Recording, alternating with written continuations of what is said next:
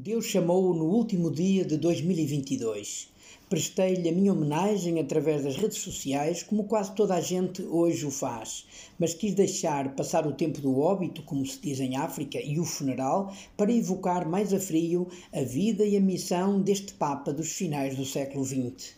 Lucidez e Coragem de Bento XVI foi o título do editorial que escrevi no jornal Ação Missionária de março de 2012, como reação imediata ao seu pedido de resignação. Foi uma publicação a quente, sem saber muito bem o rumo que a Igreja ia seguir a partir deste momento tão histórico, uma vez que não havia registro de tal opção nos últimos 600 anos da Igreja Católica. Confesso que, dez anos depois, me sentiria encorajado a escrever quase o mesmo. Vejamos. Bento XVI pôs a Cúria Romana à beira de um ataque de nervos com a publicação da decisão de resignar a 28 de fevereiro. A notícia fez manchete em todos os meios de comunicação social do mundo inteiro, o que não é de estranhar, pois todos os papas dos últimos séculos tinham feito uma aliança com a cadeira de São Pedro até que a morte os separasse. Na comunicação social, o espanto e a aprovação uniram-se.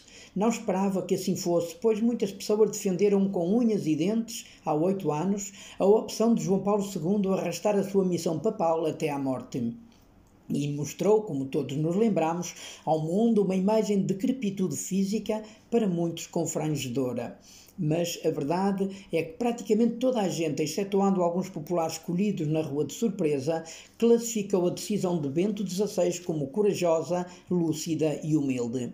Bento XVI surpreendeu-me, devo confessar. Sempre olhei para ele como um homem muito inteligente, organizado, disciplinador, teólogo, pastor, mas nunca me passou pela cabeça que fosse contrariar a opção final de João Paulo II, que fez dele o responsável pela doutrina da fé e criou as condições para que fosse o seu sucessor. Mas, passado o choque inicial da notícia, estou agora a convencer-me de que foi mesmo o facto de Bento XVI ter acompanhado os últimos anos de um Papa que não tinha vigor para governar que levou o Papa Ratzinger a protagonizar o momento histórico de uma resignação papal. Bento XVI fez algumas apostas pastorais que precisam de ser aprofundadas a relação com o mundo da cultura, o ecumenismo e o diálogo interreligioso, a nova evangelização, a celebração dos 50 anos do Concílio Vaticano II, com o Ano da Fé, a chamada de atenção para a importância das novas tecnologias da comunicação, incluindo o Twitter. Mas nem tudo o que escrevi se cumpriu, e devo confessar humildemente. Eu disse, não alinho em totopapas, mas acredito e partilho a ideia de que os tempos que correm exigem força e continuidade. Por isso também apoio a opinião de quem prefere um Papa jovem, aberto, dinâmico. Alegro-me, contudo, no que disse a seguir. Como missionário, gostaria de ver mais evidente a dimensão universal da Igreja e ficaria feliz com um Papa não europeu. Mas, fique claro, não entrarei em depressão se a escolha dos cardeais recair sobre um Papa europeu, pois temos cardeais de grande classe. E depois de Bento XVI pode vir um João XXIV, um Paulo VII, um João Paulo III, um Bento XVII, um Pio XIII. Bom, é-me indiferente o nome, mas um empenho reforçado na missão, no diálogo, nas questões de justiça e paz, na comunicação social, no aprofundamento da fé, isso sim será decisivo para a missão da Igreja no mundo contemporâneo. O mundo inteiro, ou quase, se vergou perante esta grande figura da cultura.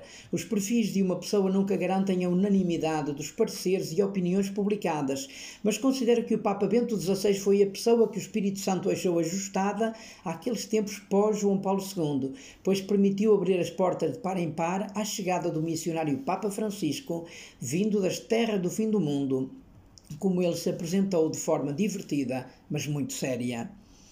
Muita tinta ainda vai correr a propósito do papado de Bento XVI e começam a correr as apostas sobre a sua sucessão do Papa Francisco.